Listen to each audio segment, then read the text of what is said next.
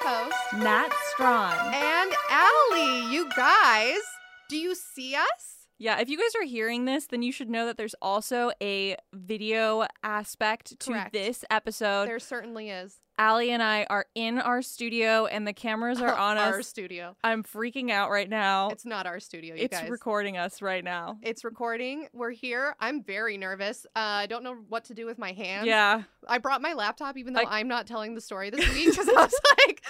I can't stop just staring just, at like, you. Just, like, pretend to type. My heart's racing. I don't know. I can't stop looking at your boobs. Let's just address the elephant in the room. Natalia has big breastfeeding boobs right now, and we need to talk about it. Yeah, you guys... We need to address it. I made a choice when I was leaving the house today. I was like, okay, I could keep this like under wraps, or I could just really no, m- literally milk this for views. There's no keeping that under wraps. Yeah. Yeah. Yeah. So if we don't get views, then we just suck. I don't know. We do. Yeah. So um, if you want to see this video, you can go to our YouTube channel, mm-hmm. Let's Get Haunted. Correct. That is youtube.com forward slash C forward slash Let's Get Haunted. And if you're watching this because you saw there were big boobs in the thumbnail, then we have Welcome. a podcast Hi. called Let's Get Haunted. I'm Nat Strawn. I'm Allie with no last name because you guys can't behave yourselves. So now I have no last name. And we host this podcast. It comes out every Wednesday. This is our first visual, probably the last two. It's, I, God, I hope so. This yeah. was really a to-do. Also, I have been awake since four a.m. I had to be at work at five a.m. so that I could come here and record this. I'm wow. very tired. Right. But I'm, you know, I'm excited. We're getting lit tonight. I don't... R I P R I P Yeah. I don't know. And so we're going to tell... Well, actually, I'm going to tell Alyssa um, the story that you are seeing in the title. She doesn't know what the story is I don't. yet. I don't know. That is, like, the main component of our podcast. And we're also going to start this off with just talking about some bullshit about our personal lives for That's right. fifteen minutes. Now, there is a subset of you that gives zero shits about our personal lives, and that's fair. Yeah, we're not very interesting. So if you have a real big problem with this part of the podcast, you can skip to about fifteen minutes, twenty right. minutes. I'll put the um what is that called? Uh it doesn't matter. I'll yeah look in the description box. We'll figure it out. No, this is already starting off so poorly. Okay, let's let's cancel ourselves. Yeah, okay, start over. Welcome back. No, just kidding, don't do that. Okay. It's already started. It's let's, too late. Let tell me your haunted story. Yes. Okay, so I this is the only haunted thing occurring in my life recently. I got a haunted medical procedure done. Are you ready to learn about this thing that I did not know existed until this year? What wait, what is it? Have you ever heard I already know you're going to make a sexual joke, but it's not sexual. Have you ever heard of punctal plugs? What's your punctal? Your punctal is your tear duct. What? So your tear duct got plugged? Yes, correct. And wh- how does that happen? Okay, so no, I got it plugged on purpose. So the autoimmune disease that I have attacks your lacrimal gland. I'm learning so much this year. Your right. lacrimal gland or something, which is like your tears. Yes. And so your eyes get really dry, and it can lead to like going blind.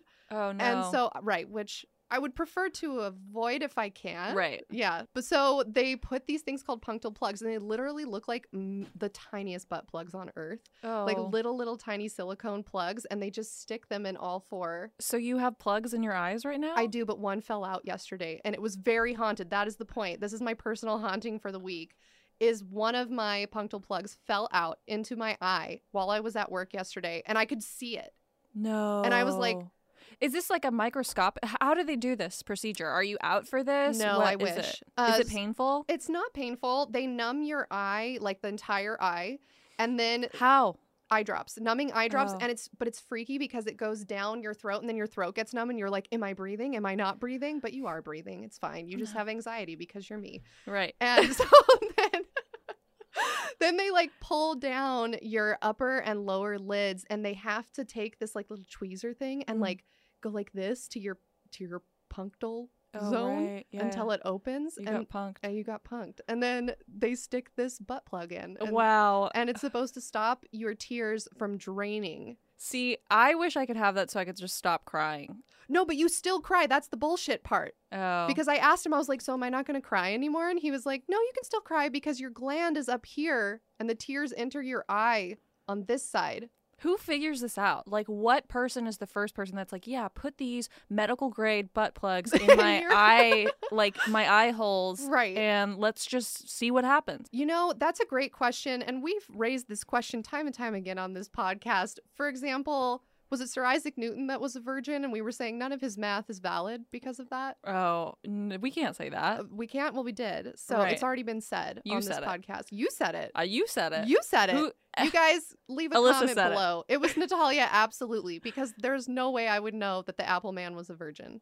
You know what? Honestly, you guys, so I am unmedicated right now. Normally I take um, my medicine for A D H D. I take it religiously every morning. I haven't been able to take it since I got pregnant, so it's now been ten months. I when you said Sir Isaac Newton, I thought you said psoriasis, and I was just thinking, I just started thinking about psoriasis for a really long time, and I really don't know what you were saying, and so it, it, you know, in the grand scheme of things, it was completely unimportant. So I think that that's a better topic to switch to. Psoriasis. Let's talk about it. Let's not. Okay. I'm you guys. I'm stressed out. This is awkward. I feel like you guys are listening, and you're and you are realizing how like. bad we're yeah. doing right now. If you listen to this podcast, you're like, why are they acting so awkward it's and weird? It's we're, because we're being filmed right now. We're hyper aware that we are on camera. However, this means we can do a nail cam. Natalia, I have know. you seen these? I was actually just looking at them. Those are amazing. Wow. Oh my gosh, they have little strawberries. You have outdone yourself, I sir. I have. Look at I mine. Have. There, I also saw yours on your Instagram. Yeah, they're beautiful. They're... Should we do a nail cam? Here, let me do this. It'll be blurry. It'll be great. Wait, wait, wait, wait. Are you guys happy that you're listening to this? Yes. Also, we have two other people in the studio with us today. Mm-hmm. We have Cole, who is our, are you our sound engineer? Is that your engineer? Right. And then we have Thomas, who, Tommy, Tommy who is our, in, well, not ours. Yeah. I don't know why I'm saying ours. I think they we are paid ours. to be here. This is just like a facility where if you have a podcast, you can pay and come here and they will help you attain your goals. But I like our intern. Right. Right. And our sound engineer. Yes, correct. They're on our payroll. Right. Right. For this two hours. For this. Which we're running out of time. We are running out of time. Oh, shit. Do you have any personal hauntings this week? Well, I started. So I'm now past my like six weeks. You're not supposed to do anything for six weeks. Mm-hmm. You're not supposed to uh, work out. You're not supposed to have sex. You're not supposed to like do any of that stuff. And now right. I'm past that. And life is so much better. Let me say yes. that life is so much better. Returning I, to normal? Returning to normal-ish, sort of. Um, today, I, I'm trying to ride my horse, you guys, and he's such a fucking asshole. Like, did was he always he's over like it this? Now? He's just like, you're not, you're no longer my owner. Chloe is. Yeah, he's like, Chloe is, my trainer's his owner. He, you know, he's just like bucking and doing all this stuff, and I'm like a noodle. I don't have any abs right now. Like, my abs completely separated when I was pregnant, so it takes a while for them to come back together. So you like can't balance, you know? Mm-hmm. I'm just not good at it. And everyone's looking at me and it's really, I, I just feel awkward. I just feel so self-conscious right now. Well, like I said to you before we started filming, welcome to the club. Most of us don't have abs. We're so happy you've joined us. Yeah, you guys, this sucks. Yeah. Yeah, just poor balance all the time. Right. Yeah. Yeah. Also having to suck it in for photos. That's yeah. my least favorite. Right. I suck it in, but there's still like a layer of fat on top of it that doesn't go anywhere. It happens. Right. It happens as part of being a woman. Womanhood is just so lovely and beautiful. And it is. So many good things about it. Transformative. Yeah. And you guys, I'm going to talk about my birth story, but I didn't, I couldn't talk about it on this episode um, because what we're talking about has nothing to do with birth. Yeah, and that'd I be just, random. Yeah, it would be yeah. super random. And yeah, I'm not about that life. So. Well, I would love to shout out our donors before I forget. Yeah. I would love to shout out Rachel G, Sarah M, Justin M, Dylan S, Kathleen S, Sonia B, Caleb A, Paige K, Sar, Alicia C, James in Durham, North Carolina, I, Leah, Lark, John, who was previously Bork, Joshua, Joshua twice. Thank you, Joshua. James R. And that's it. That's it for and me. I would like to shout out Gabby K, Alex Jang, Capri G, who was previously Peter Barker, Brielle S., Sydney M., Lindsay L., Taylor H., Toxic Lollipop, and Amy S. Oh, Thank real quick, you. you guys. Toxic Lollipop is the name of an Etsy shop. She sent us these really cute resin hearts that I'm are pins. One. You're wearing it? Yes, yeah. You guys, you can get these for sale at her Etsy shop. I saw that she said she's going to donate some of the proceeds to us, but if you're listening to this, Toxic Lollipop, you don't have to do that. You made, you, you made these yourself. They're right. beautiful. Yeah. I love them. I know I love mine. I put mine on my jean jacket and I didn't wear I'm my jean jacket today. I'm also wearing the earrings that we got. Yes, yeah. Those are super cute too. But I didn't wear them, them because now. I have a very tender head and I knew that we would have these headphones. Yeah, I knew we would too, but I was like, I'm just going to yeah, slay support for anyway. a small amount of time. Um, the last couple things I have on the docket for today is... we are having new merch drop in July. Yeah, and it's sick. Oh, and we're also having a filter on Instagram That's dropping. Right. I forgot about that. Very How could I forget? Soon. That was beautiful. So and you guys, it's themed. Yeah, All it's... of this stuff is themed for the summer. Now, I can't show you what I'm going to show Natalia, but I'm going to show her. I mean, they're going to see it. Well, well, right? We'll blur it. It's, or maybe not. Oh, oh my gosh. Oh, it gets better the more I look at it. Did you do this? Well, I have no talent, so I didn't make it. But did but you I tell them someone... what to put, what to do? Yeah, oh yeah. my God, amazing. You guys, Allie did the merch this time, and she really outdid herself. This is amazing. It's I... summer-themed. It's going to be great. It's great. It's spooky. It's gross. It's hilarious. Yeah, it's sexual also. Yes, it's, it's amazing. All of the things that you come to love from our podcast. Like, do you want to throw up or do you want to motorboat Natalia's milk tits? It's really, you you choose your own adventure on this podcast. We also have these stickers, but I'm not going to show them. This is your box of things oh. to take home. Oh, yay. Oh, my gosh. Okay. Well, yeah, we already did this. We so already unboxed wanna, but... these on a previous episode. I just hadn't given them to yeah, you yet. Maybe I'll do like an I G live or something. You guys yeah. follow me on Instagram at C Aminals. We'll put both of our personals in the thing below. That's right. I am at T H E A L T E R R Y on Instagram or at Dog Mom U S A on Twitter. Speaking of at Dog Mom U S A, if you'd like to donate to us, you can do so on Venmo by Venmoing me at Dog Mom U S A, or you can Venmo Natalia at Nat Strawn, mm-hmm. which is also her Twitter handle, I believe. Yes. And uh, you can also donate to us by going to our website, which is lets get haunted dot com, where you can see some of the merch that we have left over from our spring collection. Uh, but it's going very quickly. I think we only have like, like two, two things. things left. Yeah. Um. So you can just go on there and cry and see the sold out sign, and that's right. fine. Just More give us some coming. traffic. Just give go us over anything. There. Oh, yeah. But my point was, upper right hand corner of our website is a donate button, mm-hmm. and you can donate there. Let's start this episode um before we run out of time. All right, let's do it. Are you ready for this? I did it. That was my first time pushing the nut button, you guys, and it was on camera. That's... Did you like that? Oh, the first time on camera. Yeah. yeah. No, the first. I think it's my first time in general.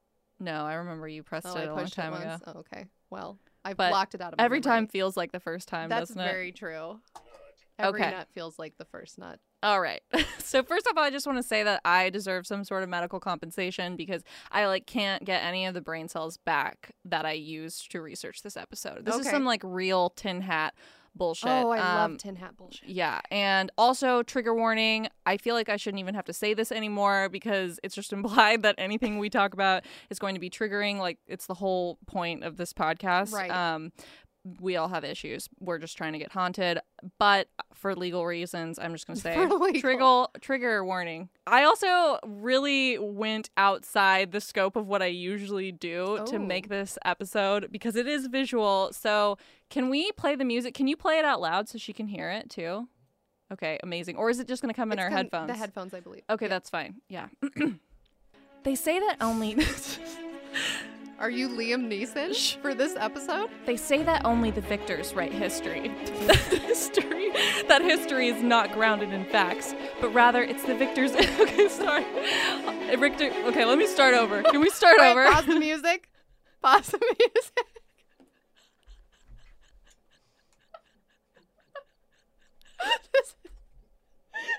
I'm crying. I already feel like I'm in a fever dream. Okay. All right. I'm, I'm literally ready. crying. It's Look fine. at my eyes right now. I'm crying. I know. Okay. Whew. I can't. I have to be if so serious. If I start serious. crying, it's just going to run down my face because I have punctal butt plugs in my eyes. I have to be so serious. Okay. I'm trying not to cry. I'm not All right. gonna cry. Don't, it's fine. My eyes are dry. Don't look at me. Okay. All right. Play the music again. Start from the top. I'll look over here. They say that only the victors. Look over here. Okay.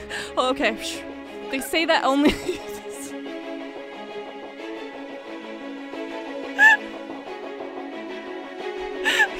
I don't know if we can play the music.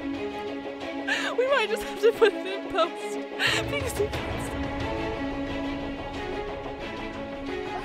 First of all, first okay. of all, is this royalty-free music? Did you even check? I think so. Okay, it's fine. I'm Nobody, not sure. We're not monetized anyway. Who cares? Right. Okay. Okay. I'm Shh. still gonna look over here. All right. Maybe I should. Maybe I should just do it without the music and put it in post. Okay. All right. Let's try it one more time. Okay. All right. I'm gonna take these off so I can't right. hear the music. I'm gonna think about something else. Is it playing?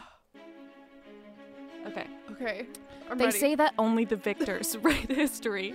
I'm that fine. history is not grounded in facts, but rather it's the victor's interpretation of those facts that gets written down and preserved. Mm-hmm. The victors can choose what narrative history will follow. Who won a war? Who ruled justly? Who was a saint? Who was a liar? Who was a criminal? Uh-huh. Who was right and who was wrong are all chosen by the victors. But what about who was real? How do we interpret history if we can't trust it? Okay. This is the story of history itself. Who created it, who crafted it, who lived it, and who died for it. Okay, that's okay, my intro. All right. And then, like, the walls of Great China fall down in the background of this cinematic masterpiece. All right. It's March twenty-third of eighteen forty-three. It's a warm day in Iraq while Paul-Émile Botta is busy overseeing the excavation of a mysterious plot of land near Khorsabad. Mm. Paul has a hunch that he has bet his professional career on, Allie. Oh. You see, Paul was the son of a distinguished historian, but he was educated as a physician. A year prior, Paul had secured a job acting as consul at Mosul, modern-day Nineveh, Iraq. The city of Mosul was rumored to be built on the ruins of Nineveh, an ancient Assyrian Ooh. city. Assyria was an empire of long ago, only living on through conflicting accounts of ancient writers from biblical references. It was a civilization which might have never even existed as par- far as Paul's peers were concerned. But if it did exist, it would have began as early as the twenty-fifth century B C and collapsed somewhere around six twelve B C. Many years had passed between the death of the rumored Assyria and the birth of modern-day Iraq, yet Paul-Émile Botta was determined to find the ancient cities of Assyria. After a week of digging, as if by some twist of fate, the ancient remains of an Assyrian city were unearthed for the first time in over twelve hundred thirty years. The great palace of Sargon was revealed, and with its famed winged creatures, gigantic sculptures, what? and an abundance of Sumerian cune, cu, cuneiform, cuneiform inscriptions. Giant winged creatures? Yes. Paul had done it. He had found Assyria. He knew his life would never be the same. But the discoveries were just beginning. Oh. Eager to uncover more and encouraged by the finding of the Palace of Sargon, the government financed further excavation and even sent an artist to make on-site drawings of the remains, as some tended to disappear immediately upon discovery. Okay. Additionally... Sounds like theft. No, like they dissolved. Oh, oh, they dissolved. Oh, I'm sorry. Oh, was it theft? Sounds like theft. Okay, you guys comment below if you think it was theft or they literally dissolved. I thought for some reason they literally dissolved. No, it sounds like what they're saying is the archaeologists unearthed these artifacts and then they just disappeared. Like oh. somebody walked off with them. You guys, I literally thought that market. They were so old that like when they uncovered them, they dissolved. Oh, I mean, you could be right. This really changes our story. Oh, no. Is it no longer haunted? It's still haunted. Okay. Additionally, after reviewing the cuneiform inscriptions, translators were shocked to learn of an even older civilization. The cuneiform inscriptions told of the world's oldest civilization, and within it, a group of powerful beings called the Anunnaki. The Anunnaki! Allie, have you ever heard of the Anunnaki? Yes, and I'm so glad you asked, because this gives me the perfect opportunity to once again plug Nancy Drew P C games. Nancy Drew P C games are the best P C games on earth. They're not a sponsor. I wish they were. I actually D M'd them last year, and I was like, can you please sponsor us? And they never even oh, responded. Right. But they have a whole series of very entertaining um, point-and-click detective games where you are Nancy Drew. And in one of those games, it's like all based on the Anunnaki and Egypt. So yeah, it's like an eight. It's my understanding. And again, these are like children's games, so perhaps it was dumbed down. But my understanding is the Anunnaki are like an alien race that came and visited Earth and helped build certain civilizations. Wow. Is that so correct? The, uh, well... Actually, the Anunnaki, so we're going to cue uh, Exhibit A, please. Exhibit A, if you'll look here. Okay, Or I'm look looking. on your screens. I'm Alyssa, looking. You want to describe what you're seeing? This is carved into some of the artifacts that were uncovered. Wow, it's very beautiful. Uh, very detailed. It is looks like a stone carving, perhaps. There are three different uh, sort of like person-like figures, but I wouldn't right. necessarily call them people, because the one on the far left has these big giant mm-hmm. angel or bird wings. Right. And then the two on the right don't appear to have those wings. And behind them, you can see a river with fish in it. There's a big hawk swooping in at the top. Oh, and a little guy. I didn't even see him. Yeah. Look at him peeking out. And oh, he what? has a big knife. Yeah. He looks he's a big boy. You know, and they got beards. The three human-like figures have gnome beards and are wearing togas. So these are just some of the Anunnaki. Okay. The Anunnaki is actually just a term that's used by archaeologists to describe what we understand to be the Sumerian gods, or oh, the okay. pantheon of deities that were worshipped by the ancient Sumerians. Um, so this is actually an Akkadian cylinder seal that dates back to two thousand three hundred B C, which depicts the deities Inanna, Utu, and Enki, which are three members of the Anunnaki. However, the actual translation of the word Anunnaki is sky people, oh. or another way to look at it would be those who are connected with the stars. Wow. Now, Allie, what does that sound like to you? It sounds like someone that's really into astrology or an alien. It does. It Doesn't does. it sound it like that? It sounds like an alien. It sounds like both of those. I love aliens. So the Anunnaki have an interesting etymology. It's actually not interesting. It's just a fact. That's what etymology is, yeah, right? Okay. So the Anunnaki are believed to be the offspring of An and his consort, who is the earth goddess Ki. And the oldest of the Anunnaki was Enlil, who is the god of air and the chief god of the Sumerian pantheon. So the Sumerians believed that until Enlil was born, or uh, air, that heaven and earth were inseparable. It was like one mass. And oh. then Enlil cleft heaven and earth in two and carried away the earth, where his father uh, carried away the sky. So literally the Sumerians believed that air separated earth and sky, sort of like our earth was just a rock in space until an atmosphere was formed, mm-hmm. right? Now, the purpose of these Sumerian gods, the Anunnaki, was to decree the fates of humanity, or they just basically created mortal life and presided over it, like typical just god stuff, right? They were seen as the creators or givers of civilization to mortal kind. And they're remembered as having an all-knowing and otherworldly feel. They are gods, after all. Oh. But what if they weren't gods? I don't know. What if they weren't? What if they were refugees from another world? Ancient Sumerians may be the only ones who know the answer to this hypothetical question. This reminds me of the Black Knight Satellite episode where we talked about the possibility of that planet that was trying to, like, that was sending out an S O S signal mm-hmm. because they wanted to be refugees right. on a planet. And then we got the message too late. It's all connected. It is all connected. Or is it? Were those the Anunnaki? It could be. So you might be thinking to yourself right now, okay, well, these Assyrians were probably just a bunch of ancient hillbillies who couldn't even not get destroyed. Like, they didn't even have a way to get, like, an accurate historical reference written about them. So why should we believe anything they say? Okay. Well, that's super insensitive of you. I didn't say it. Um, because the Assyrian civilizations were actually extremely accomplished and intelligent. And mm. some of these artifacts are absolutely, like, awe-inspiring. They're huge in their construction and their stature. And just looking at them, you can see that this was a very intelligent and civilized ancient society. And we have the photos to prove it. Okay. So I'm going to show you some photos. The first one is an artist's drawing of uh, the... Uh, ancient Sargon being uprooted from the earth, so you can see them. Okay. Yep. And looks like the Trojan horse almost. But see how big those are compared to the people? Yeah. Is that supposed to be living? Uh, is that a living horse creature?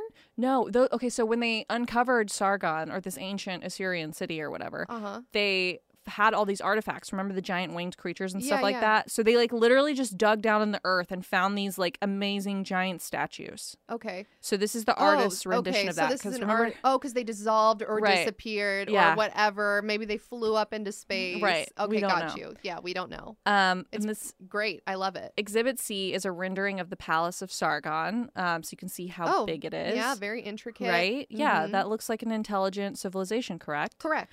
And then the next photos down here, um, this is another rendering which shows Beautiful. you just for size. There's like some little deer in the middle. Um, there's another one if you go down a little bit more. This is a digital rendering at nighttime just to set Ooh, the mood. Gorgeous. Right? Beautiful. Um, and then this, these photos are from the Louvre in the department. Oh, love that. Yeah, of um, near... Eastern antiquities. And so you can see like these are the actual things that they uncovered that are at the Louvre now. So there's one more underneath this one. You can just see, yeah, just the sheer size of these things. Wow. So my point is is that this is like a really impressive civilization. Yeah, absolutely. Um, and the reason that we have these is because upon hearing the news of Paul-Émile Botta uncovering Assyria, Paris, France, where the Louvre is, requested the sculptures and artifacts to be put on exhibit at the Louvre. And ironically, in an effort to share this with the world, some of the antiquities were sunk on their way to Paris. Oh. So we don't even have all of them, but one of the shipments luckily made it, and it's this one. And I don't know, it's almost sunk like they, in the ocean. It's almost like they didn't for, want to be discovered. Yeah, for some reason when you first said that, I was thinking like a swamp situation, but that actually it makes more sense if they were on a boat that sank. Right, because yeah. that's how you have to get things over there. Right, I was right? thinking like uh, just a haunted bog. But yes, these could be cursed is what I'm hearing. Yes. So what do you think of this Palace of Sargon? Do you what do you think of these photos? Just, you know, waste some time. Okay, so so definitely very, very impressive. Um, definitely looks like, well, first of all, this is, I could be totally wrong. I don't have a background in archaeology or whatever, or anthropology, but this is what comes to mind when I see these very intricate, beautiful statues that are purely for decoration. That to me indicates that this civilization has reached a level of comfortableness where now they can fund the arts. Yes. Because if you're just trying to survive, you're going to be like, everybody's a farmer, right. everybody's a... Uh, everybody uh builds a house, cobblestone cobblestone everybody's a gatherer, everybody's right. a hunter, you know what I mean? So when you start seeing things like these gorgeous statues that you can't just like naturally come out of the womb and know how to do that, you have to right. be able to practice, you have to have the free time, the tools, have um that taught to you right. through like passed down yes, yes. through generations, and there has to be a market for it. Somebody has to be paying for that, so you know that there are has to be some level of ability to fund luxury goods. Yes, could be. So what that actually leads perfectly into my next point. The hallmark of an intelligent civilization, according to Wikipedia, so don't like come for me, you guys, according yeah, to come Wikipedia, for Wikipedia, is urban development, social stratification, a form of government, and symbolic systems of communication such as writing. Mm. So this isn't some primitive culture. This is a whole ass civilization, okay? Mm-hmm. Okay, now let's fast forward in time. The year is nineteen seventy. A documentary film is nominated for an Academy Award for Best Documentary Feature. Oh. This film is based on a book. Was it National Treasure? No. Okay. This was nineteen seventy. That was a joke.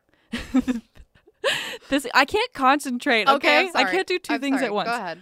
This film is based on a book of the same title written in nineteen sixty-eight by German author Erich von Däniken. The film depicts by de- the film begins by depicting cargo cults in the South Pacific after coming into contact with American planes during World War One. Do you know what cargo cults are? Cargo cults? Right. I'm going to guess something that is carrying a lot of cargo, like a ship or a plane. So actually, this is this could be its own episode. This is so fascinating. I had no idea what a cargo cult was until I like read this sentence. So a cargo cult is a group of people, and they were um, who began to uh, get goods from more technologically advanced societies, and then they believe that that person from a new, like a more technologically advanced society is like some sort of god or prophet oh, who will come back and bring them more goods. Specifically, oh. this happened in World War One. So there was this tribe living in the jungles of the South Pacific who have never been exposed to modern technology. And they're seeing all these American military planes fly overhead during World War Two, also Japanese planes as well. And then the tribe in the documentary, as well in, as in real life, immediately begins making these bamboo effigies of planes that they're seeing flying overhead, and they believe these planes to be gods, and they wish for them to come back and visit, and they're worshiping, you know, this like technology and things that they've seen in the sky. They even make these rudimentary landing spots for the planes, and they have rituals hoping for the gods to return. So then in the film, the narrator goes on to claim that it's likely that all religions began in a similar fashion, with a more technologically advanced society visiting and leaving a lasting impression. Well, that makes a lot of sense, actually. Yes. And then the viewer is presented with various ancient texts, architecture, and artwork, including the Bible, the pyramids, the Epic of Gilgamesh, and the Nazca lines. So basically what's happening in the film is they're saying, like, what if, you know, all of the religions of modern time were just from this, like, society that we had never seen before coming yeah. to us, you totally. know, yeah. and like leaving goods. Um, so behind, upon its release in the U S, this film grossed twenty-five million dollars, which made it the ninth highest grossing film of nineteen seventy. Or wait, is that twenty-five billion? That might be twenty-five billion. That's a lot of money either way. Right. And this film popularized the theory that technologies and religions of many ancient civilizations were given to them by ancient astronauts who were welcomed as gods. I love that. Keep in mind, this is nineteen seventy, okay? We went to the moon in nineteen sixty-nine. People were lit about this documentary, yeah. right? We wanted aliens. We wanted space culture. Right. We wanted everything. This was a haunted hit with the haunted crowd. Makes okay? sense. Makes a lot of sense. And so the, what's really cool about these um, cargo cults, I just want to go into them because I just think they're really yeah, cool. Yeah, I think that is really, I'm actually them. still thinking about that. I, that is a really cool concept. So the most well-known instance of a cargo cult actually occurred with the Melanesian Islanders in the years during and after World War Two.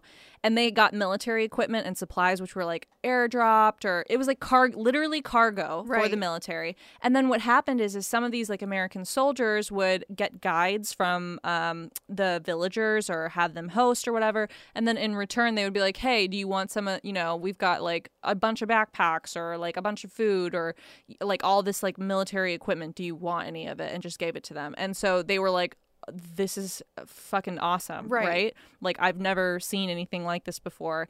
And so literally, the cargo cult was, one of them was called the John Frum cult, which was um, where cult membership worshipped this unspecified American whose name was John Frum. And there's another one called Tom Navy. And they claimed that John Frum and Tom Navy were gods, and they brought p- cargo to their island during World War Two, and they were going to come back in the future. And there's a parade. These are still in existence today. Oh, it's still yes. it's a thing?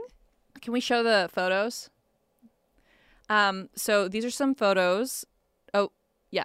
So this is um, the John Frum cult gathering place. Okay. And then the next photo is the John Frum um, flags in the area. And you can see, like, how different this is um, than what, like, American military is used to. Like, that's, yeah. like, literally a village in the jungle, right? Yeah.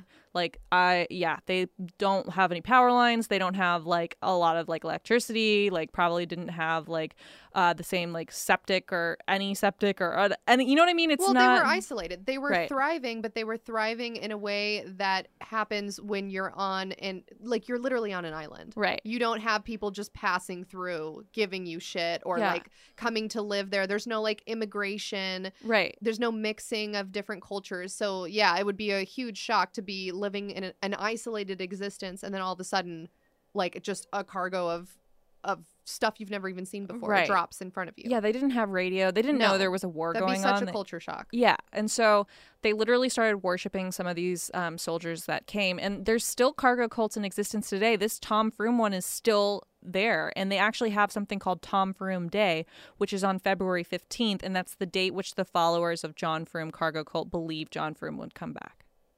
Interesting. Now, in my mind, I'm like, he's dead now. He's never coming back. Right. You know, like, he's been dead a long time. Right. He's old as fuck in the ground. Right. But then I'm like, what? Maybe they know something we don't know. What if this was not like a normal guy in the American I military? Love it. Well, first of all, that one guy's last name was not Navy. He was in the Navy. Right. right? So that was just like a miscommunication. But also, could he just be like G I Joe? Come to life, right? Magical Toy Story doll. Yeah, we don't know we if don't there know. was a magical I cupboard wasn't there. Yeah. somewhere. Yeah, I yeah. wasn't there. Would have had nothing to do with World War Two. That would be the biggest mindfuck. Like, an alien just sees all the shit going on on Earth and is like, okay, my name's Tom Navy or whatever right. it was. Like, yeah. and then just drops down on this island. Right. Wow. And he's coming back February fifteenth. Of this year? Of it's already every passed. year. Oh, of every year. That's their day, John Frum Day. Do you it's, understand? Oh. Like, we have Valentine's Day. Right, it's they like have our tradition. John Frum Day. So, like, they ask people on dates and go look for cargo. It could no, I don't know. I think they just think he's coming back. It would be like if Christians had like a certain day they thought, gee, like if There's December so twenty fifth was the day. I think Jesus is coming back. What was that one that was like two thousand twelve was going to be the end of the world? Like, that's a lot of them. That's a lot of them. Also, yeah. that when we did the Happy Valley Dream Survey, there was that, like, cult tie-in where those people thought that September, oh, right. September fourth, fifth or fourth, or something. Yeah, it was going to be the end of the world. And then you hazed that guy and we're like, it's September, whatever came and gone. We're still here. So I guess you were wrong. You texted that guy. Yeah. If you guys don't know what we're talking about, no time to explain. No Go back and explain. listen to Happy Valley Dream Survey and the Q and A from season two. Yeah. You have some serious balls. I will say that. Now, let's move on to the next level of this conspiracy theory. Okay. Allie. Yes. Have you ever heard of Zecharia Sitchin? No. Exhibit K. Scroll down a little bit more. Zecharia Sitchin. So, I was about to say he sounds white, but then I was like, I don't want to say that, but I can say that. I can say that. He, yeah, he looks white and he looks like Colonel Sanders. He does look like Colonel Sanders. Mm-hmm. You want to describe him? Colonel, well, Colonel Sanders. Sanders. Right, like white hair, white mustache. Although those glasses that he's wearing came back into style like three years ago, so yeah. he could have been ahead of his time. Yeah, I actually almost bought some on Amazon the other day, just like that. Just like that? Yeah. With no prescription in them? And they're blue light canceling oh, glasses. Oh, yeah. Those yes. are good for your eyes.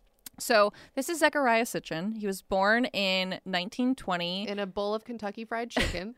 Well, he's he died. So do you feel better now? Well, he should be dead. He was born in nineteen twenty-two. He lived a long and fulfilling life. You guys, Alyssa just said he should be dead because he's looks like a fried if chicken. What did you just say? I said he was born in a bowl of fried chicken. He That's to, It's Colonel be. Sanders.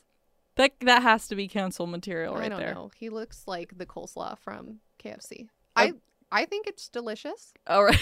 So this is Zecharia Sitchin. Moving on. He died in twenty ten. Are you happy? Don't answer. He was born in Russia and he grew up in Palestine, where he acquired a profound knowledge of modern and ancient Hebrew, other Semitic and European languages, the Old Testament, and the history and archaeology of the Near East. So cool. He knew a bunch of languages and a bunch of cool shit. Awesome. Zecharia received a degree in economics from the University of London, and he was an editor and journalist in Pan- Palestine before moving to New York in nineteen fifty-two. And then, while he was working, this is the best part, while this just normal dude was working for the shipping company, he taught himself Sumerian cuneiform, and then he visited several archaeological... He's visited several... then he then did he archaeology. Did it. He did it. fuck? So, okay, I I do hear stories about, like, this person speaks, like, seventy-five languages. Actually, you know what? I read an article about the these, like, two dudes. I, I'm paraphrasing, so it could be totally wrong. But it's, like, these two dudes who are so fucking good at languages that mm. they will travel to places where languages are dying out, like, o- like only have oral tradition, no written language, and they will learn that language and, and transcribe it, it. No, no, they, they oh. can't bring it back because there's not enough people speaking it. But they'll, like, transcribe it so that it's not lost forever. To the annals of history. Right. To the annals of history. Right. Right. Yeah. So basically, this guy was really cool, yeah. is what I'm saying. Okay. I'm sorry for telling you you look like a bowl of coleslaw, but you're dead and you lived a long and fulfilling life and you were smart. So I don't think you care. Right? He's not going to hear this. If you get haunted tonight, that's why. Okay. So Zecharia devotes himself to studying the Sumerian cuneiform at these archaeological sites, and he gathers as much knowledge as he can over thirty years of research. And then he writes this book called The twelfth Planet. Now, Allie, ooh. What do you think the twelfth Planet book is about? Don't they make dubstep? That is that twelfth Planet? I think so. I know there's some planet that I think it's I think planet. You fucking dragged me to some shit like that. Like, who's that other guy that like scared the shit of, out of me? That uh, I, oh, you didn't like Bass Nectar? No, it was Gas Lamp Killer. You you hated. I I you guys, I hated dubstep so much. Keep I in wa- mind. Keep in mind, this is like twenty ten through twenty twelve. This was era. When everyone. It was cool. It was very cool to like dubstep. It was the cool thing to do. Now, Alyssa and I would go to lots of raves. That's why it's so hard for us to communicate now. Correct. And I liked like this is. A This is a tangent that doesn't matter, but I just want to let the records know I was at the raves for the E D M, not the dubstep, and the dubstep gave me panic attacks. Also, Natalia thinks that every electronic music is dubstep, so anytime no, I don't. Anything plays, I like how like house music. Like I would be like at um like Tiesto and like I don't know like Swedish House Mafia. Mm-hmm. And Alyssa would be like, that's pussy music for pussies. I don't have time for that. I need to feel my heart coming out of my chest. What kind of music do you think this man listened to? Do you Bossa think he Nova. Raved? Oh. Do you, know- uh, do you think like going to like see Beethoven was like a rave? I don't know.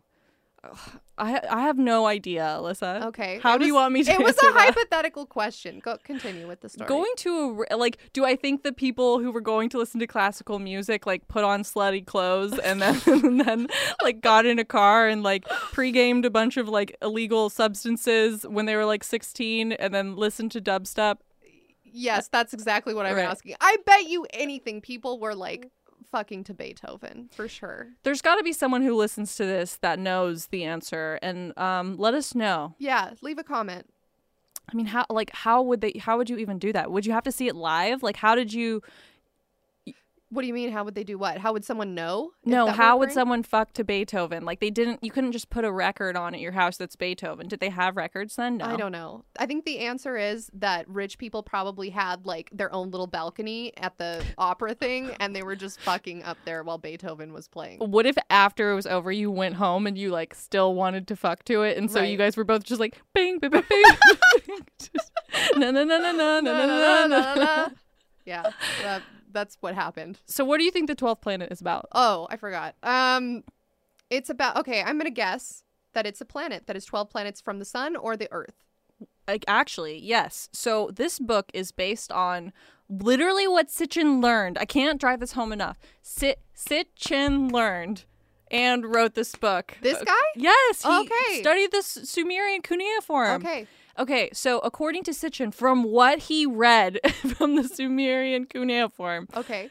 there is an undiscovered planet beyond Neptune that follows a long elliptical orbit, which is reaching our solar system roughly every thirty-six hundred years. Okay. The planet is called Nibiru. I'm on board. But Nibiru's ra- name, according to Sitchin, was replaced with the name Marduk. So if you read Sumerian um, cuneiform and you're like, there's no Nibiru in here, it's because Marduk, who was this Babylonian ruler, renamed the planet Marduk so that he could claim that like he created the planet. Anyways, Marduk or Nibiru collided catastrophically with this other planet, Tiamat, who was a goddess in the Babylonian creation creation myth. But Sitchin is saying that like this this is a creation myth that's talking about um, how there's like this goddess and this god and they're like colliding into each other. But he's saying that actually these are two planets. Nibiru okay. and Tiamat are like colliding into each other. It's catastrophic. And um Tiamat is actually another planet that was once located between Mars and Jupiter. So when Nibiru col- collided with Tiamat, these two unknown planets began to make this catastrophic event, which formed the planet Earth. Oh, okay. The asteroid belt and the comets. Shit. So this is super different from what you learn in astrology. Astro- I know, astronomy it, and astrology. In world history or yeah, yeah formation right. of Earth. Or, right. Yeah. It's... it's very different. I like it better. So Sitchin also speculated that Pluto, which he identified as Gaga and Isimud, which are gods um, in his Sumerian cuneiform adventure, and um, they were originally satellites of Saturn, but Nibiru's gravity messed with Pluto, which sent Pluto to the outer solar system, which explains Pluto's peculiar orbital path, which intersects the orbit of Neptune. So Pluto has like this really weird um, orbital path, which intersects I don't, yeah okay intersects the orbit of Neptune. But you guys, this is a bunch of nerd shit, but I'm telling it for the people who know what I'm talking about, okay? So that they're like, oh my God, that explains why Pluto is so different, okay? Okay. So Nibiru is called the twelfth planet because the Sumerian gods, given conception of the solar system, counted all eight planets plus Pluto, the sun, and the moon. As you know now, it's not twelve planets. Okay. And Nibiru was home. This is the best part. Nibiru. What can you just guess what was happening on Nibiru? The Anunnaki made a fort. Uh, basically, to a larger degree. Nibiru was home of the Anunnaki, who were this technologically advanced, human-like extraterrestrial race. Extraterrestrial race? Extraterrestrial race. race. That, okay. Let me say that again, and you yes. act shocked. Nibiru was home of oh, a technologically... I act shocked too soon. Do it again.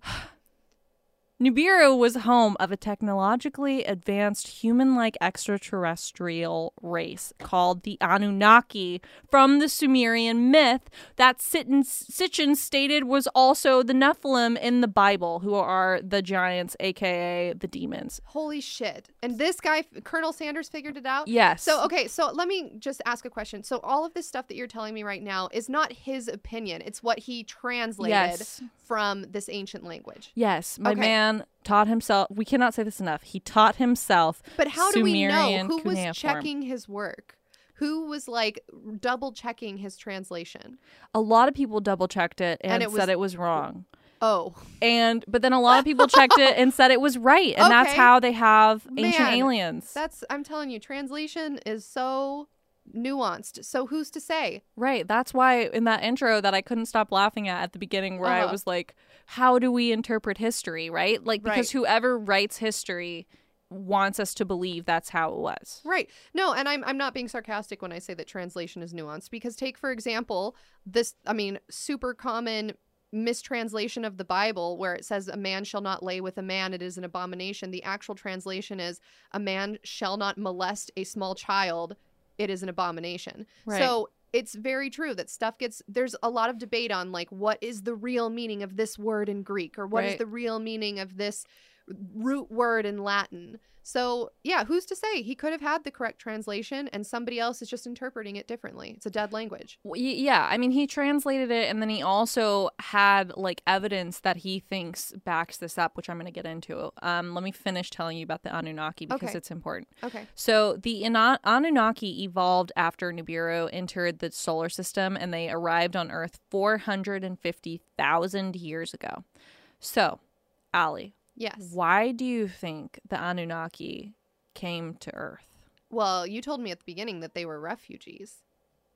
Why do you think they came to Earth? Because their planet collided with another planet and they had to find a place to live. But what were they? What did they do once they got to Earth? Let me give you a hint. Okay. Atlantis? Cue the next photo. It's my favorite thing. Okay. Treasure? Uh, Is uh, it treasure? Yeah. Gold. gold. Oh my they god. They were looking for gold. Natalia, are you a descendant of the Anunnaki? It could be because it I have be. that blood type too. That's true. You do have a rare blood type. You guys, I'm O negative blood, which can give to everyone else, but can only take O negative blood. Now, what does that mean unless all the other blood's not good enough for my blood, but my blood is good enough for all the other bloods? I just want to say I also have O negative blood, so it's not uncommon. Wow, you are also superior. Wait, is that the right one? You might have a different blood type because okay. mine is O negative. Is that the one where you can give to everyone else, mm-hmm. but you can... Yeah. The universal donor. Yeah. yeah, but you can only have O negative blood. Oh, I don't know. You can donate to everyone else, but you can only have O negative. You guys, if this is wrong, just pretend you didn't hear it. Yeah. Now, they were looking for gold. They were also looking for a bunch of other stuff, um, like other minerals. But I am saying they were looking for gold because th- gold is included in other minerals. And oh, so they weren't looking for gold. They you were just really like gold, so you're projecting. No, they were looking for gold, but they were okay. also looking for like uranium and like all this other shit, like mercury, like all this boring shit. Well, that could explain why there's so many alien sightings in Russia, because don't they have uranium mines there? Isn't that something that we learned? Oh, wow. We could really connect that. We could. I should put another bullet point in All here. the dots. So they found gold and they mined it in Africa. And we learned that the Anunnaki, no, the Anunnaki, we learned that the Anunnaki were actually not gods at all, but they were miners who hmm. were workers of a colonial expedition to Earth from the planet Nibiru. So they were refugees that they were basically like slaves of their own planet, like or, or not slaves. They were ancient astronauts. They had a shitty job. It would be like if, they were the worker bees of their right, but they're like going to colonize another planet to because their resources were running out or whatever. So oh, it would okay. be like oh, what we're doing then to this planet, and now we want to send all these people to like Mars. another planet, yeah, yeah, to colonize that because this one's gonna get fucked up, right? Yeah, makes so sense. That those people that are going to another planet, like they're not going to have a good time. Like they're right. not going to see any of their friends again. They're not like they're not going to. It's going to suck. They're they gonna don't be, know if they're going to die immediately. They don't know if right. And they they're going to happen. They're going to be living in like NASA tents. Yeah, it's not going to be like you, yeah it's FEMA not cool. tents like Fire Festival. Yeah, yeah. exactly. Yeah. It's going to be Fire Festival on Mars. Wow. And that's why don't sign me up. We for that. salute them. Yes. Yeah. Okay. So they're heroes and refugees at the same time. All right. So they come to Earth. They find the gold. They mined it in Africa. Um, and it's probably hot as fuck there. And it's not fun. Like I'm saying, it sucks. It's Fire Festival. So what do you think that these like smart, technologically advanced E Ts did next? So, okay. If I were an E T, I would build an advanced civilization, right? Yeah, and what do you need to build an advanced civilization? Tools. Gold? Y- yes, gold. But you also need workers to build that. Okay. Right? Yes. So long story short, they enslaved the human race by, um, so at this time there were like cavemen, and they genetically modified and genetically engineered their D N A into like the caveman D N A to make Homo sapiens what you and I are today. Oh, okay. So they have this new race of people who are going to mine for them.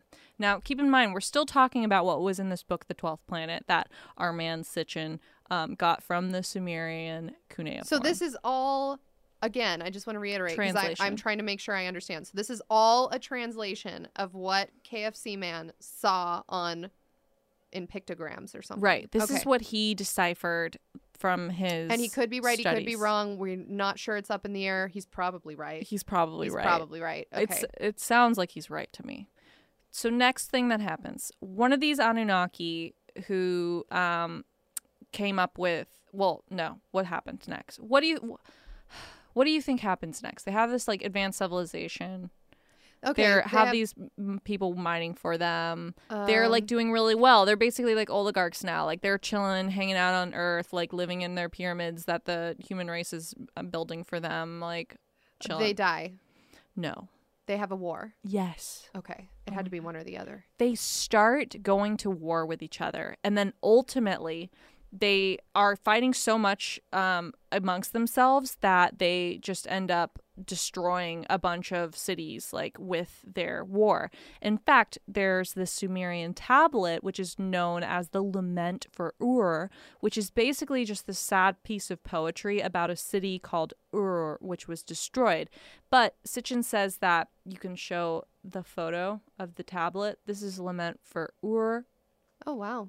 Right? Large tablet. Yeah. So Sitchin reads this and he translates this. There's this thing that they say, like, this evil wind came and destroyed the entire um, city of Ur, which was around two thousand B C. Now, he translates that as it was nuclear fallout from nuclear weapons, which were being used during the war between these factions of the Anunnaki. Okay. And so other people are like, well, this could have just been a tornado. Yeah, this could, yeah that's what I'm thinking. Could, uh, like a crazy sandstorm or something. But what if it was nuclear fallout from extraterrestrials what? that came to this earth to mine for gold wow. and ended up fighting amongst themselves and used nuclear weapons against each other? Okay, counterpoint. What if it was another Tunguska event that we learned about in episode four twenty?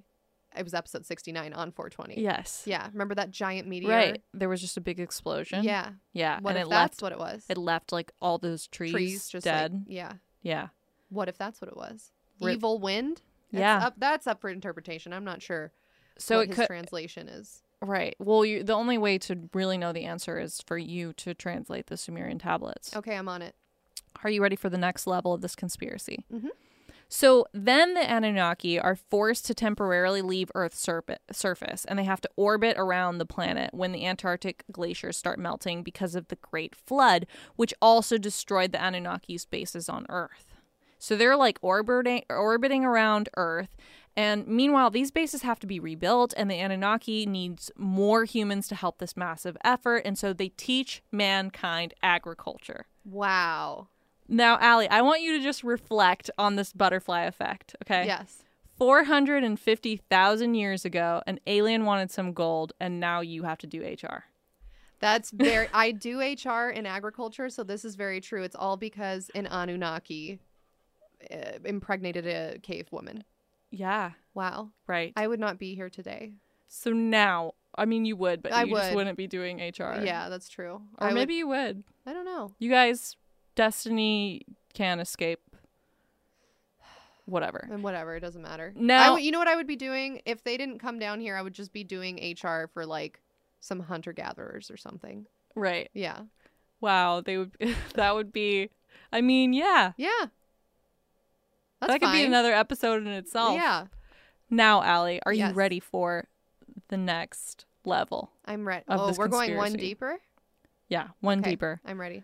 This, I feel like it's supposed to be deeper, but to me, this is like surface level. The Anunnaki built the pyramids and all the other monumental structures from around the ancient world that ancient astronaut theorists consider be to be impossible without highly advanced technological advances. I mean, if, if we're going to take this pill and believe everything that this guy translated, that he translated it correctly, that this is the story that they themselves wrote. Right. Then that makes sense. Now, do you know what the Nazca lines are? Are these, like, those crop circle looking patterns that are in, in some country? Cue the photo. Yes, that's exactly what yes. I was picturing. Yes. Yeah. So the Nazca lines are actually called geoglyphs, and they're this group of very large geoglyphs that are made in the soil of the Nazca Desert in southern Peru. And they were created between, like, five hundred B C um, and five hundred A D by people who were making depressions, um, like shallow incisions in the desert floor, and they removed these pebbles up, and then the differently colored dirt is exposed. Now, in the years leading up to twenty twenty, between eighty and one hundred new figures have been found with the use of drones, and archaeologists believe that there are more to be found. But what's really significant about these lines is that they're better seen from an elevation. So the next photo shows, like, if you go to see them, see how high up you have to be to see yeah. that thing. Like, it's huge, right? Right. So who were they making it for? Yeah. Yeah. And the, they're best seen in from the, all of these lines are best seen from the air at around five hundred meters or sixteen hundred feet, which is where the aliens hang out in the air. Right? Fact. Fact. Fact. So also what's weird is like, you're like, okay, what are the point of all these things, right? Well, the purpose of the Nazca lines just eludes researchers. Like, no one knows what they're for, because the ancient Nazca culture was prehistoric, which means it existed before there was any, like, written documentation. Um, and one idea that people have is that perhaps they're linked to the heavens with some of the lines that are, like, representing constellations. Oh, that's interesting. In the night sky. Hmm. And do you know what else is in the night sky? Aliens. Yeah. Cue Exhibit N. Do you know what this is? Maximilien de Lafayette. I can't read that last part. twenty twenty-two. What will happen to us when the Anunnaki return to Earth in twenty twenty-two? Yeah. So that, that's next year. What you're looking at right now yeah. is the cover of a book. Okay. By Maximilien de Lafayette. De la, la de Lafayette. Okay. Which is called twenty twenty-two, What, what will happen it. to us when the Anunnaki return to Earth in twenty twenty-two? He put twenty twenty-two one too many times on there. We get it. It already says twenty twenty-two. We but, know. But doesn't it make you want to know what will happen to us when the Anunnaki return to Earth in twenty twenty? When did he write this book, and was it this year? I wish I had that information for okay. you. But I do not. I do okay. not have that information. Because it's more for you. impressive if, if it's like he wrote this in nineteen fifty-three. You know what I mean? Versus like some guy living in the forest who self-published a book this year during quarantine. Right. Yeah. Well, you know who sent this to me? Who? Um, James Allen McCune.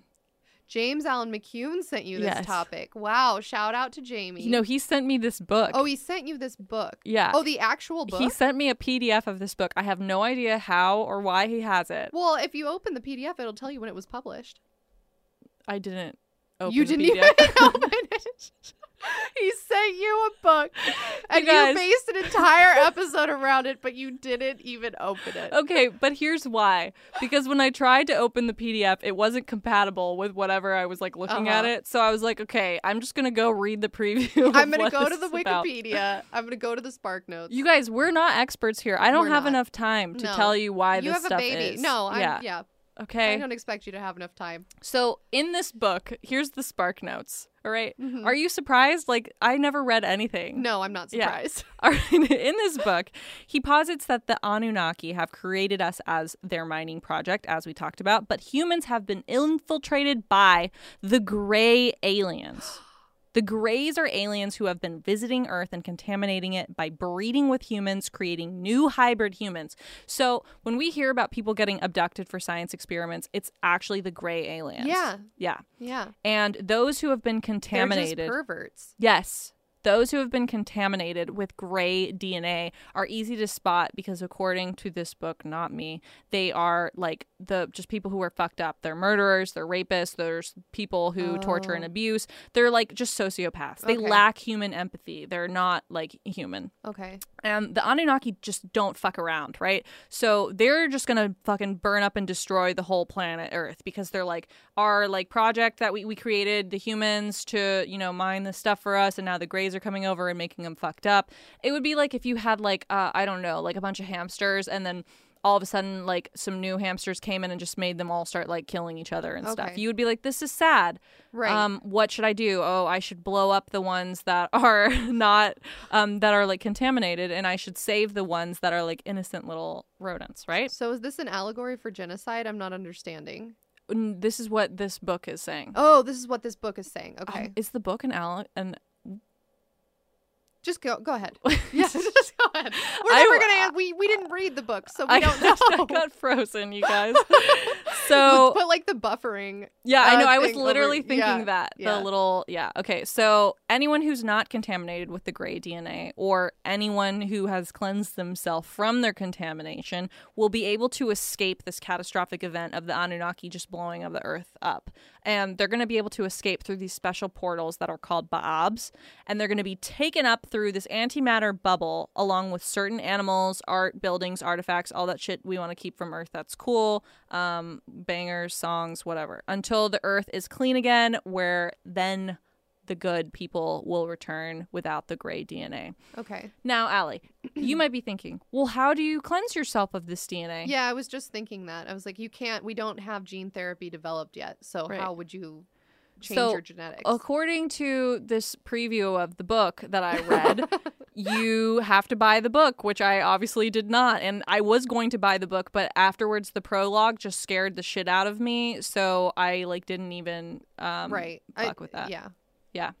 Now, this book... um. Yeah, this book is terrifying. It's basically what I just told you. Like, and the thing about it is that... Wait, but how do you cleanse? You didn't answer the question. How do you cleanse? I don't know. Oh, because you didn't read it. I didn't read the book. Okay. It, like, in the in the prologue, it was like, here's what's been happening. The Anunnaki, like, created the humans to mine for gold, and then the gray D N As have come in, and that's, like, why we have, like, all of these, like, rapists and murderers and whatever. And um, now I'm going to teach you how to cleanse yourself so that, like, when they come... It's basically a rapture. So that oh. when the Anunnaki... Oh, this guy is selling a book telling you how to make yourself worthy of being raptured. Right. Got it. By the Anunnaki. Got it. And he's also going to teach you, like, ancient um, codex something. Right. A tale as old as time. Yeah. What's the difference between this guy and John Smith, the Mormon guy? I don't know. What's the difference between any religious figureheads? Right. Yeah. I mean, now, as as you know... This um this podcast sometimes deals with some heavy things. Yes. This is this a trigger warning that you're about to give? This is another trigger warning. I'm okay. going I'm not going to put too much effort into explaining the next layer of this conspiracy theory because it goes into some territory that I find to be a little uncouth. Okay. Um I think this whole episode is pretty uncouth. But but there's this other guy. Okay, his name is David Icke.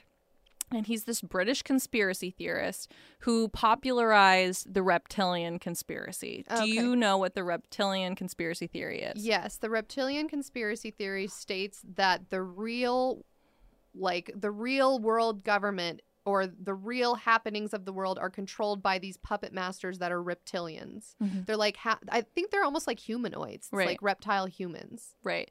Well, in his conspiracy theory, he says that the Anunnaki are the reptilian or overlords. Okay. And that they're they're already here. Like we keep saying, like everyone that's been talking about this conspiracy, um, Sitchin who wrote the twelfth, or no, yeah, Sitchin who wrote the twelfth Planet, and um, Maximilien who is like the Anunnaki are going to return to Earth. They're all saying the Anunnaki are going to return. Now, David Icke, the, he says that the Anunnaki are already here, and there are reptilian overlords, and they're like Jeff Bezos, and they're like right. the um, Facebook did Mark you, Zuckerberg. By the way, did you see that petition that uh, is going around the internet saying uh, petition to not left to not let Jeff Bezos come back from space because he paid money to do like this private space right. travel thing? No. Yeah, so if he is an Anunnaki, he'd be right at home if we didn't let him come back down to Earth. I mean, wait, what? He's going to space? Yeah. When? I don't know. What is he going to do? Go Fly around, be like, hey, I'm rich and I'm in space. Right, like he's just going to go into orbit yeah. and then come back Build down. Build an Amazon fulfillment center on Mars. Who knows? When you get that rich, do you just not have any fear? You're like, I've done everything I could on this Earth. If I blow up in this primitive, you know, spacecraft. Well, but what if, counterpoint, what if he is an alien and even if it did blow up, he could still survive out there? Another theory, what if he is an Anunnaki and he's trying to get back to his home planet? Because he's like, I'm so bored so he, of mining these stupid gray matter alien humanoids right. to work at my fulfillment centers and not let them use the bathroom. I need to go right. back to my home planet. I've gotten all the gold I can possibly get. Yeah, he's like, this video game is too easy. Yes. Oh, my God. So he's going to go, like, we think that he's, he's going gonna to space. He's going to hijack it. Yeah, yeah, and we're just going to see his little rocket ship, like, keep mm-hmm. going and never come back. Yep. You guys heard it here first. It's a prediction that I have made. How about this? Another one. Sorry, last one. Okay, what if that's his plan, but what he's going to do is stage that his shuttle blew up. But in reality, he had an escape pod, and he's just going home to the twelfth planet. Say it again. What? Sorry, I started thinking about what I was going to talk about next. You guys, do you like this video podcast? Is this worse for you? Is this worth it for you? Everything about our podcast is worse every time that we record. So I am assuming this is only getting worse and worse. Okay, say it again. No. You guys listening, leave a comment.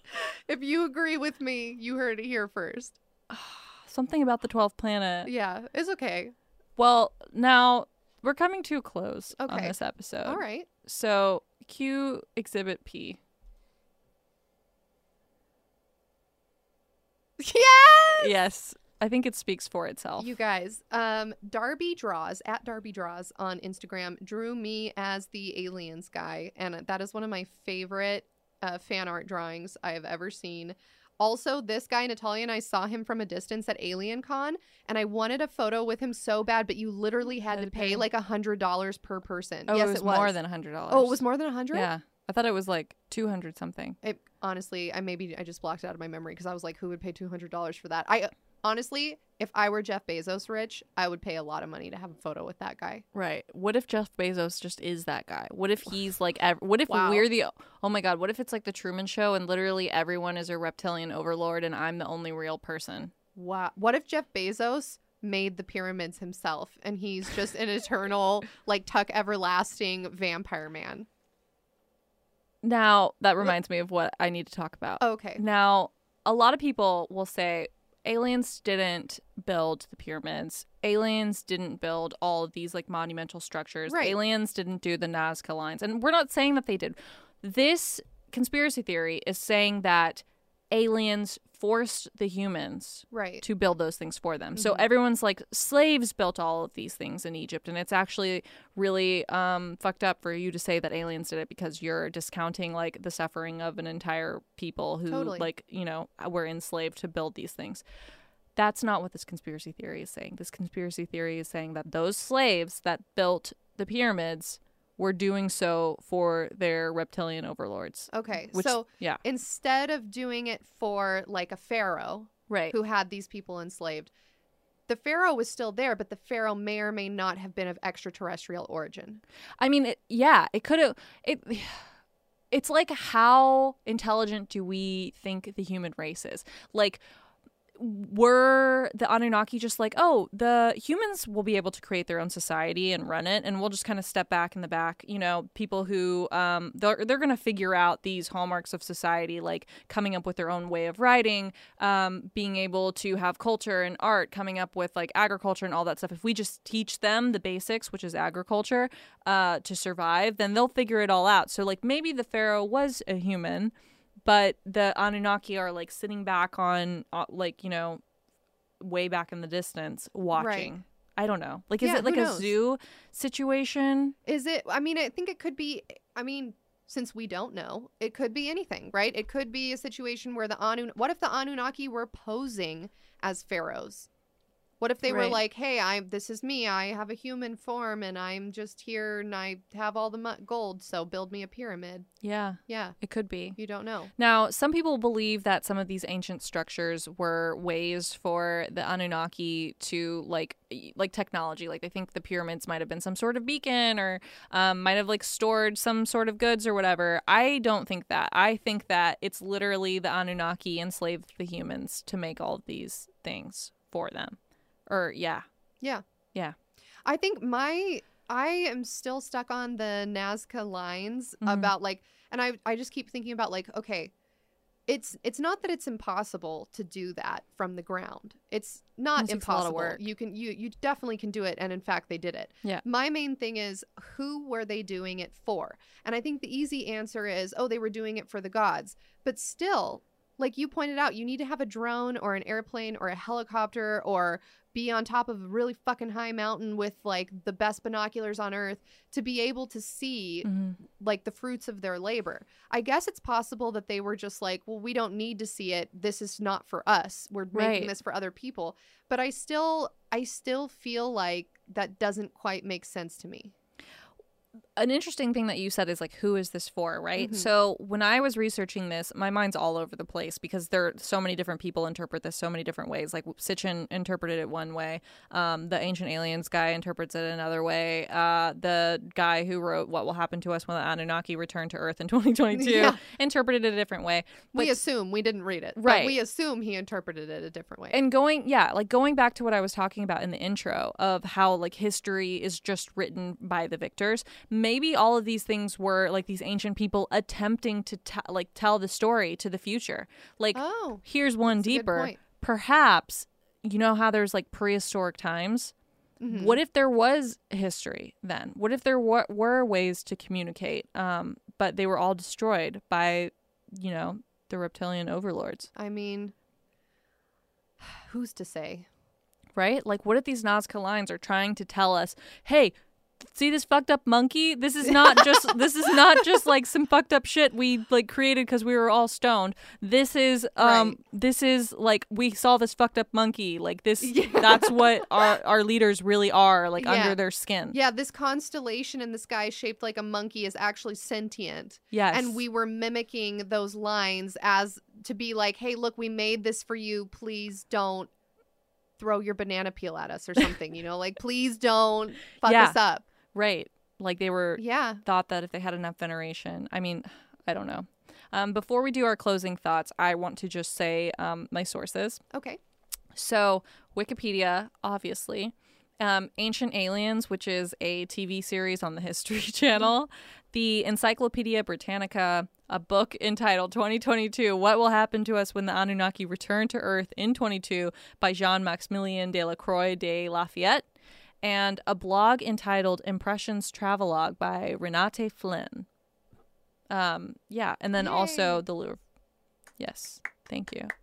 Loved it. Now, if you guys watch Ancient Aliens, like every single episode is they're basically taking like ancient um, structures. structures or writing and from all over the world, and they're translating it through the lens of perhaps the gods and the angels and the deities that they're talking about weren't deities, weren't angels, weren't gods, but they were actually ancient astronauts.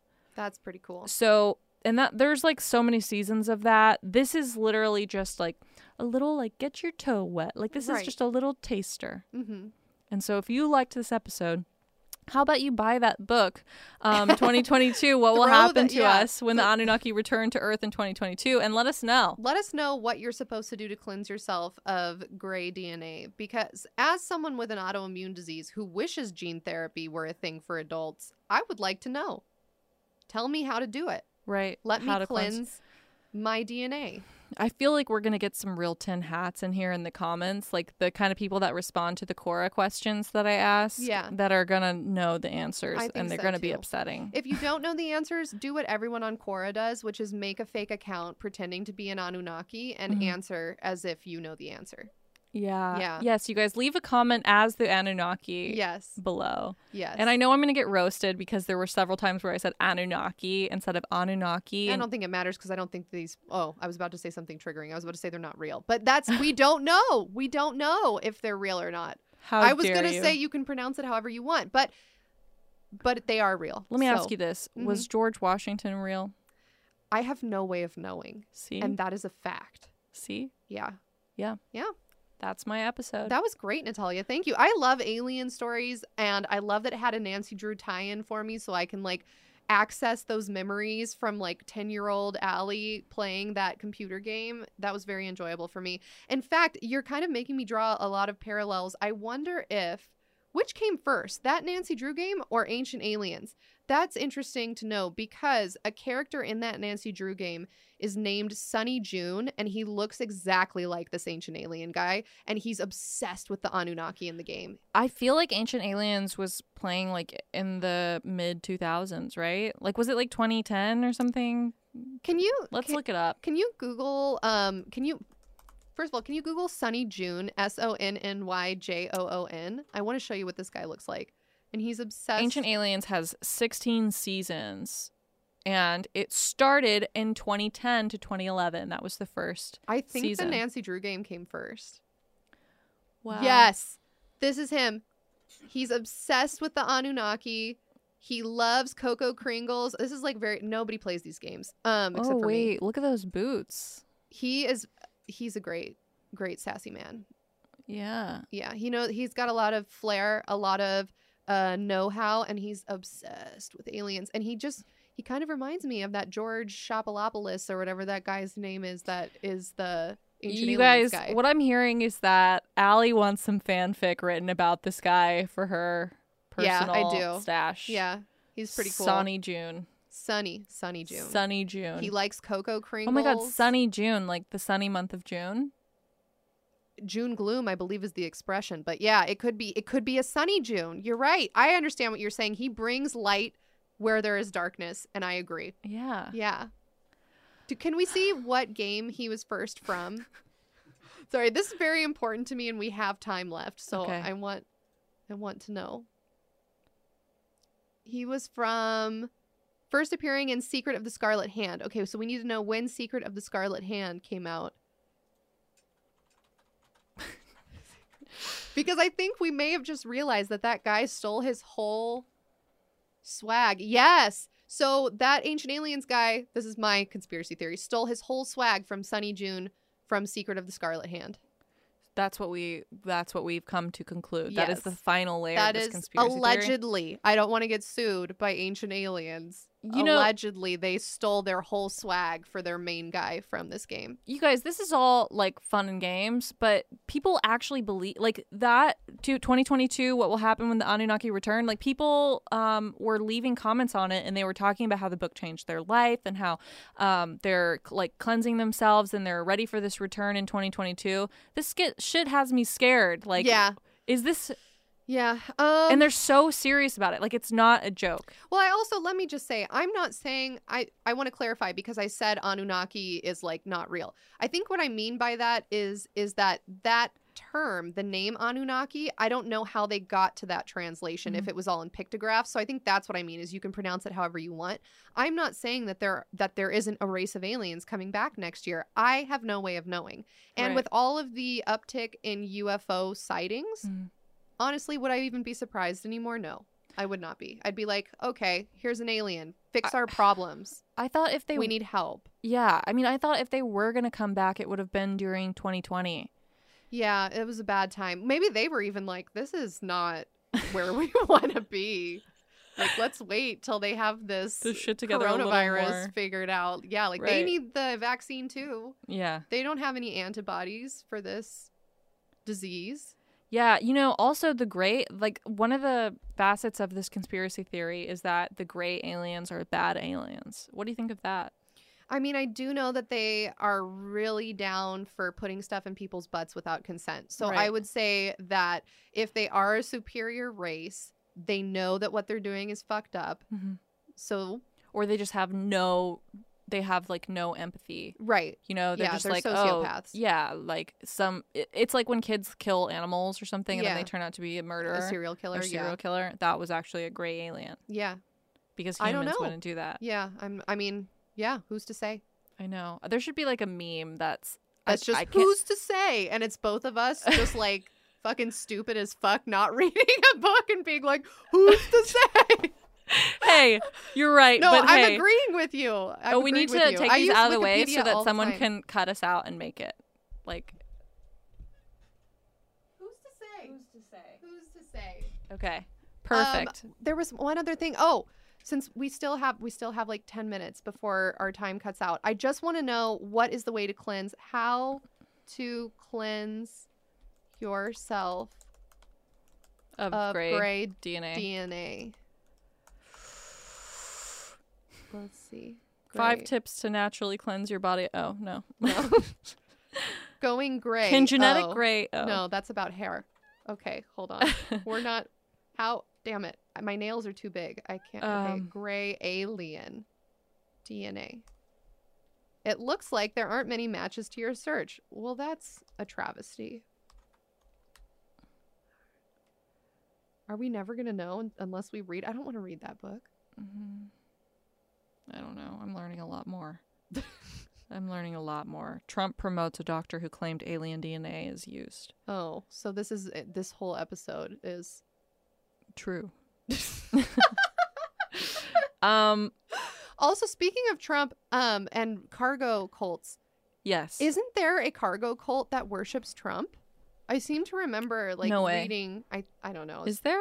I could be full of shit. It could have been Obama. It could have been any president that I saw an article right. about where, like, they have a picture of him and they, like... It also could have just been, like, a gross mischaracterization. It could have just simply been that there was a guy who had a photo of Trump and then... or Obama, and then some journalist decided that that meant that they worshipped them. I have no idea. I saw a headline, not an article. Don't quote me. I mean, as much as this conspiracy theory stresses me out, the fact that cargo cults do that exist. That is so cool. I love that. They actually exist. That's that is neat. Real.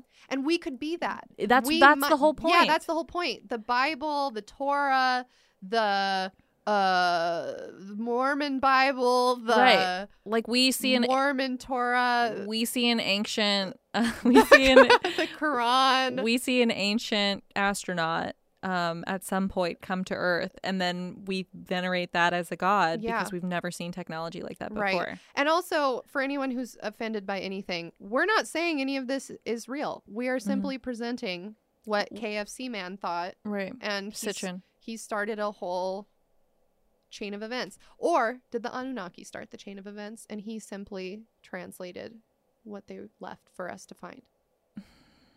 I don't know. I don't know either. I'm but- stressed.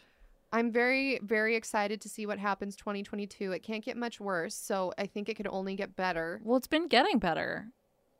I don't want it to end. I feel like it's been working. No, I'm saying they might come and they might, like, fix things that are a problem. Things right. aren't getting better. If you want to go through the Baab, though, you're going to have to either not be contaminated with gray D N A or you're going to have to cleanse yourself. And the Baab is the portal, and it sounds like the it's not spelled pro- B O B. How is it spelled? B A apostrophe A B. A B. Baab. Okay, Baab. Got it. Right. It's a portal, antimatter. It's going to zap up everything that they want to preserve from Earth.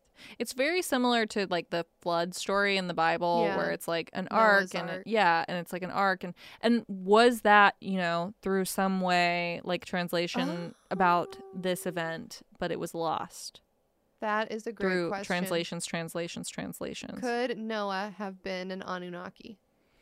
I don't know. Leave a comment. Yeah. Leave a comment. Tell us why we're wrong. Tell us why we're right. We also didn't say what was wrong or right, so you're wrong. Now, guys, if you like this visual episode, um, you can tell us about it. Let us know. Yeah. If you didn't like it, also let us know. It's honestly a lot of work. Is it? I think I, we were saying this before we started recording. Is it better for you guys to picture us however you want to picture us in your mind's eye? Yeah. Probably. That's mm-hmm. probably more entertaining for you. So let us know if you never want us to do this ever again. And also let us know if you liked it. And yeah, I follow us. Great episode. Um, at Let's Get Haunted. That's right. On all social media, at Let's Get Haunted on Instagram, at Let's Get Haunted on Twitter, mm-hmm. uh, Facebook.com slash Let's Get Haunted if you want to see where the normies find us when our posts accidentally go viral. Right. Um, and then you can also go to reddit.com slash let's get haunted. That's where I mostly hang out. There's mm-hmm. a Discord yep. where you can go. Natalia is mostly in the Discord. I'm mostly in the Reddit. I do go to the Discord every once in a while to hang out with people in the alley alley, mm-hmm. which is my uh, little zone, my haunted alley where the men in black live. Yeah. And Natalia has the Nat Chat. So yeah. you can find us there too. How do you get the link to the Discord? That is the question. Right.